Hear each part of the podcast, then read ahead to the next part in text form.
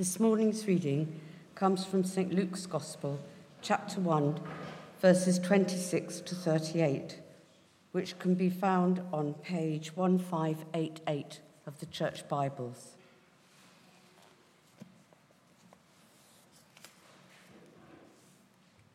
The birth of Jesus foretold. In the sixth month, God sent the angel Gabriel to Nazareth, a town in Galilee to a virgin pledged to be married to a man named Joseph, a descendant of David. The virgin's name was Mary. The angel went to her and said, Greetings, you who are highly favored. The Lord is with you. Mary was greatly troubled at his words and wondered what kind of greeting this might be. But the angel said to her, do not be afraid, Mary. You have found favor with God. You will be with child and give birth to a son, and you are to give him the name Jesus. He will be great and we will be called the Son of the Most High. The Lord God will give him the throne of his father David, and he will reign over the house of Jacob forever. His kingdom will never end. How will this be? Mary asked the angel, since I am a virgin. The angel answered, The Holy Spirit will come upon you, and the power of the Most High will overshadow you. So the Holy One to be born will be called the Son of God. Even Elizabeth, your relative, is going to have a child in her old age. And she who was said to be barren is in her sixth month, for nothing is impossible with God. I am the Lord's servant, Mary answered. May it be to me as you have said. Then the angel left her. This is the word of the Lord.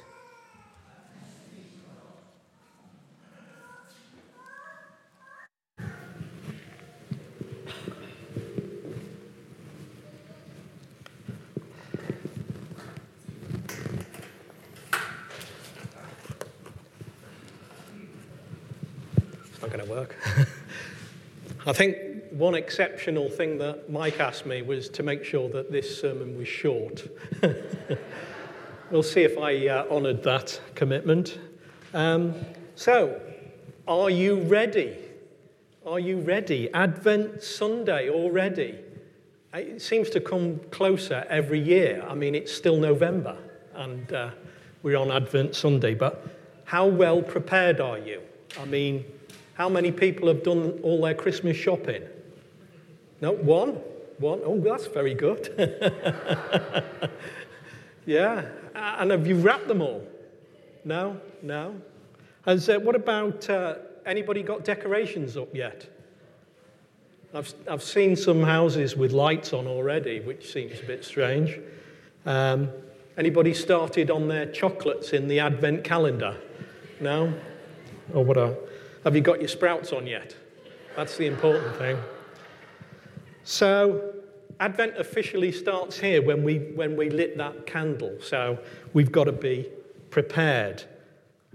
As mentioned last week, we've, we've paused our mammoth series on uh, new, new life, new Bible, uh, whole life, whole Bible. I got it wrong. We've only been doing it for 25 weeks or something. But yeah, we've paused on that so that we can concentrate on Christmas. Uh, and we've managed to accomplish getting all the way through the Old Testament. So in the new year, you've to look forward to another 25 weeks in the New Testament. So thank you, Mo, for reading that. And that reading, as Barbara was mentioning last week, there's all these prophecies about Jesus in the Bible, and this passage has got many echoes of what was in the Old Testament.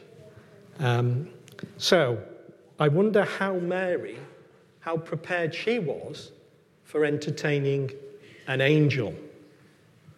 Now, I've got 100% trust in the way God makes his judgments. And so when he picked Mary, I knew he was picking well there. She would have had the right qualities. In fact, the process of picking Mary had been laid down for hundreds of years beforehand, if you look at some of the prophecies in the Old Testament. The Bible clearly says that the, the Messiah would be of a royal line, the royal line of David.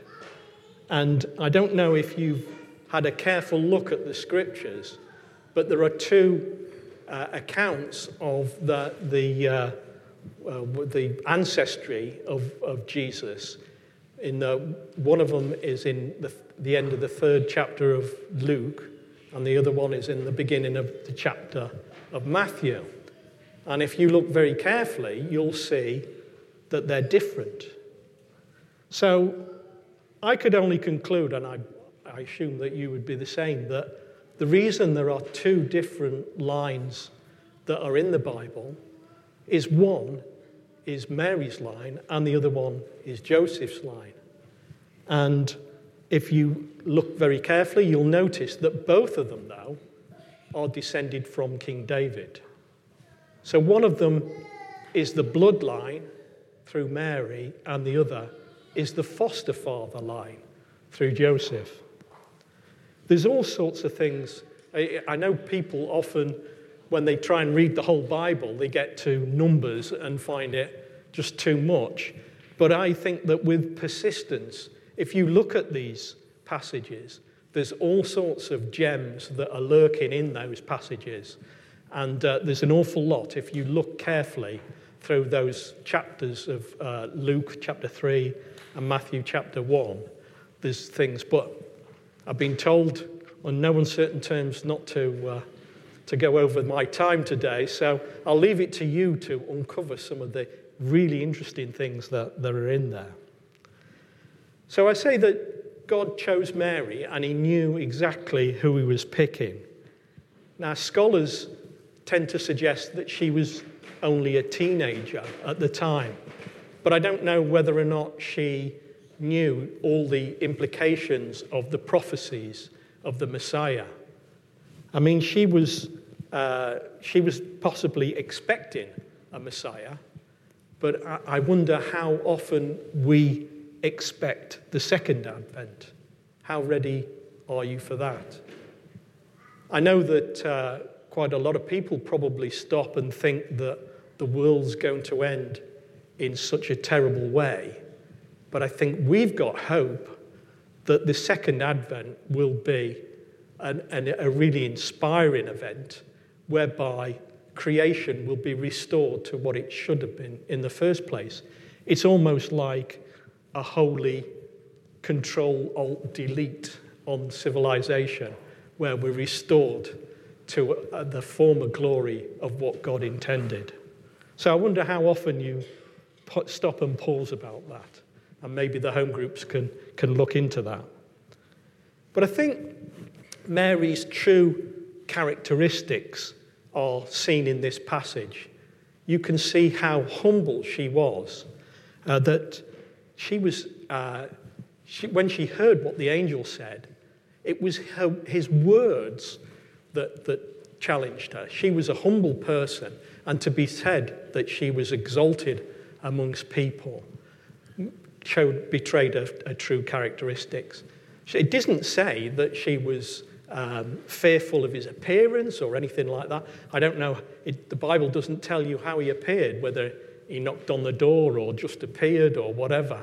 But she must have known he was the angel. And it was no less than the angel Gabriel who made his fourth and final appearance in the Bible. And every time he, you, if you look in the passages in Daniel and in Luke, they all are about bringing good news. And what excellent good news the angel Gabriel was bringing. But uh, God's not boring either. I mean, he did so many different ways in which he talked through to people. With, for, for Mary, he sent Gabriel. For Joseph, he sent an angel in his dreams. To the shepherds, he sent a whole army of angels who couldn't contain themselves with their expression of joy and worship. And there are many other instances in the Bible, and I think I've got that on the home group questions as well to consider how God speaks to people today. For the Magi, for instance, he, uh, he sent a star, and they also were very good readers of the Bible and were expecting a, the Messiah to come, even though they weren't Jewish people uh, anyway. So, so Mary's message was probably not what she was expecting, that she was expecting. So she clearly was knowledgeable about um, the way things work because she, she questioned the angel, how might that be?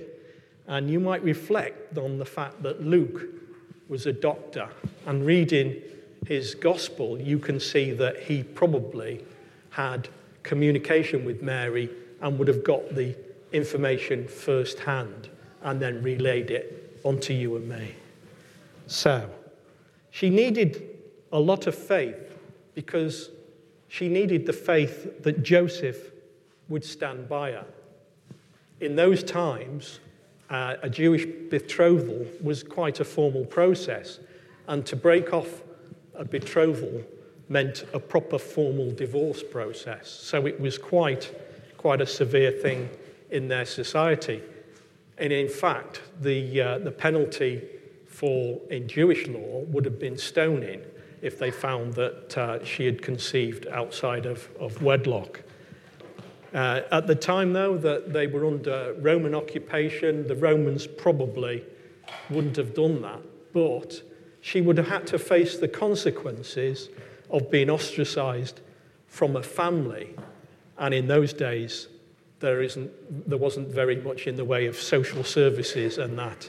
It would have been a, a real difficult time for her. So, Mary's acceptance of God's commission is in a stark contrast to what Eve had done, in that Eve had disobeyed the words of God, whereas Mary had accepted that, and through her we are all blessed. That uh, the reversal of what had happened in the Garden of Eden. So I don't know how we might possibly pass on opportunities that God presents to us. I heard uh, one interesting uh, Christmas time missed opportunity. Apparently, in California, in uh, a family in a very fashionable community of Hillsborough, set out to sing some carols in their neighborhood. And they went to the first house and didn't get a very good response. The lady that answered the door said, Look, fella, I'm too busy. The plumbing is on the blink. I can't get anyone to fix it, and I've got a whole load of people coming for dinner. If you really feel like singing, come back later. Yes, ma'am. And respectfully, the singing troupe, led by Bing Crosby, moved on. So, this passage, I think, can't be just left with Mary. I think we've got some marvelous expressions of who Jesus was in that. And if, uh, if Sue puts up number verse 32, uh, is that the one? He will be great. Now, that is an understatement if ever there was one. He will be great. He'll be called Son of the Most High. The Lord God will give him the throne of his father David. He was royal, and that was, that was put down in the Bible like 400 years previously. Next verse. He will reign over Jacob's descendants. And that's an interesting fact because Jacob's other name is Israel. And the Israel and Judah were divided kingdom. He would be king of a united kingdom. And his kingdom will never end. And that's why we're here today. So, next verse. No, have we got verse 35? He will be called the Son of God. And what is it in 35 that he is called the most the holy one well i can't see that. So the holy one yeah. And i, I think that the should be in capital letters the holy one. So finally I, what exceptional thing has god asked of you? What is your ministry? What is your commission? What is your role? How ready are you for that commissioning? Not all of us will be called to go to Africa, for instance, and do marvelous work out there. But we might be called to prayerfully support it or financially support it, or maybe in other directions too. So if you've already been given a God given role and you're doing that actively in obedience, then well done, good and faithful servant. You will be put in charge of many things. If you know what God wants of you and you're not doing it, then I'll leave it to you to figure out what you do next. But if you don't know what God wants to do with you, then I suggest that you don't become a bus stop Christian and hang around waiting for an angel. What you can do is you can pray. You can pray with others. We have a prayer ministry team here after the service. You can pray with them. But maybe even within our Bible study groups, we can take on this ministry of discernment and nurturing people through their roles. But please don't put it off. Have a go this week, even if it's only to pray for discernment and strength to follow that ministry through. So I hope when you're propositioned by God, we would all say, I am your servant. May your word to me be fulfilled. Let us pray.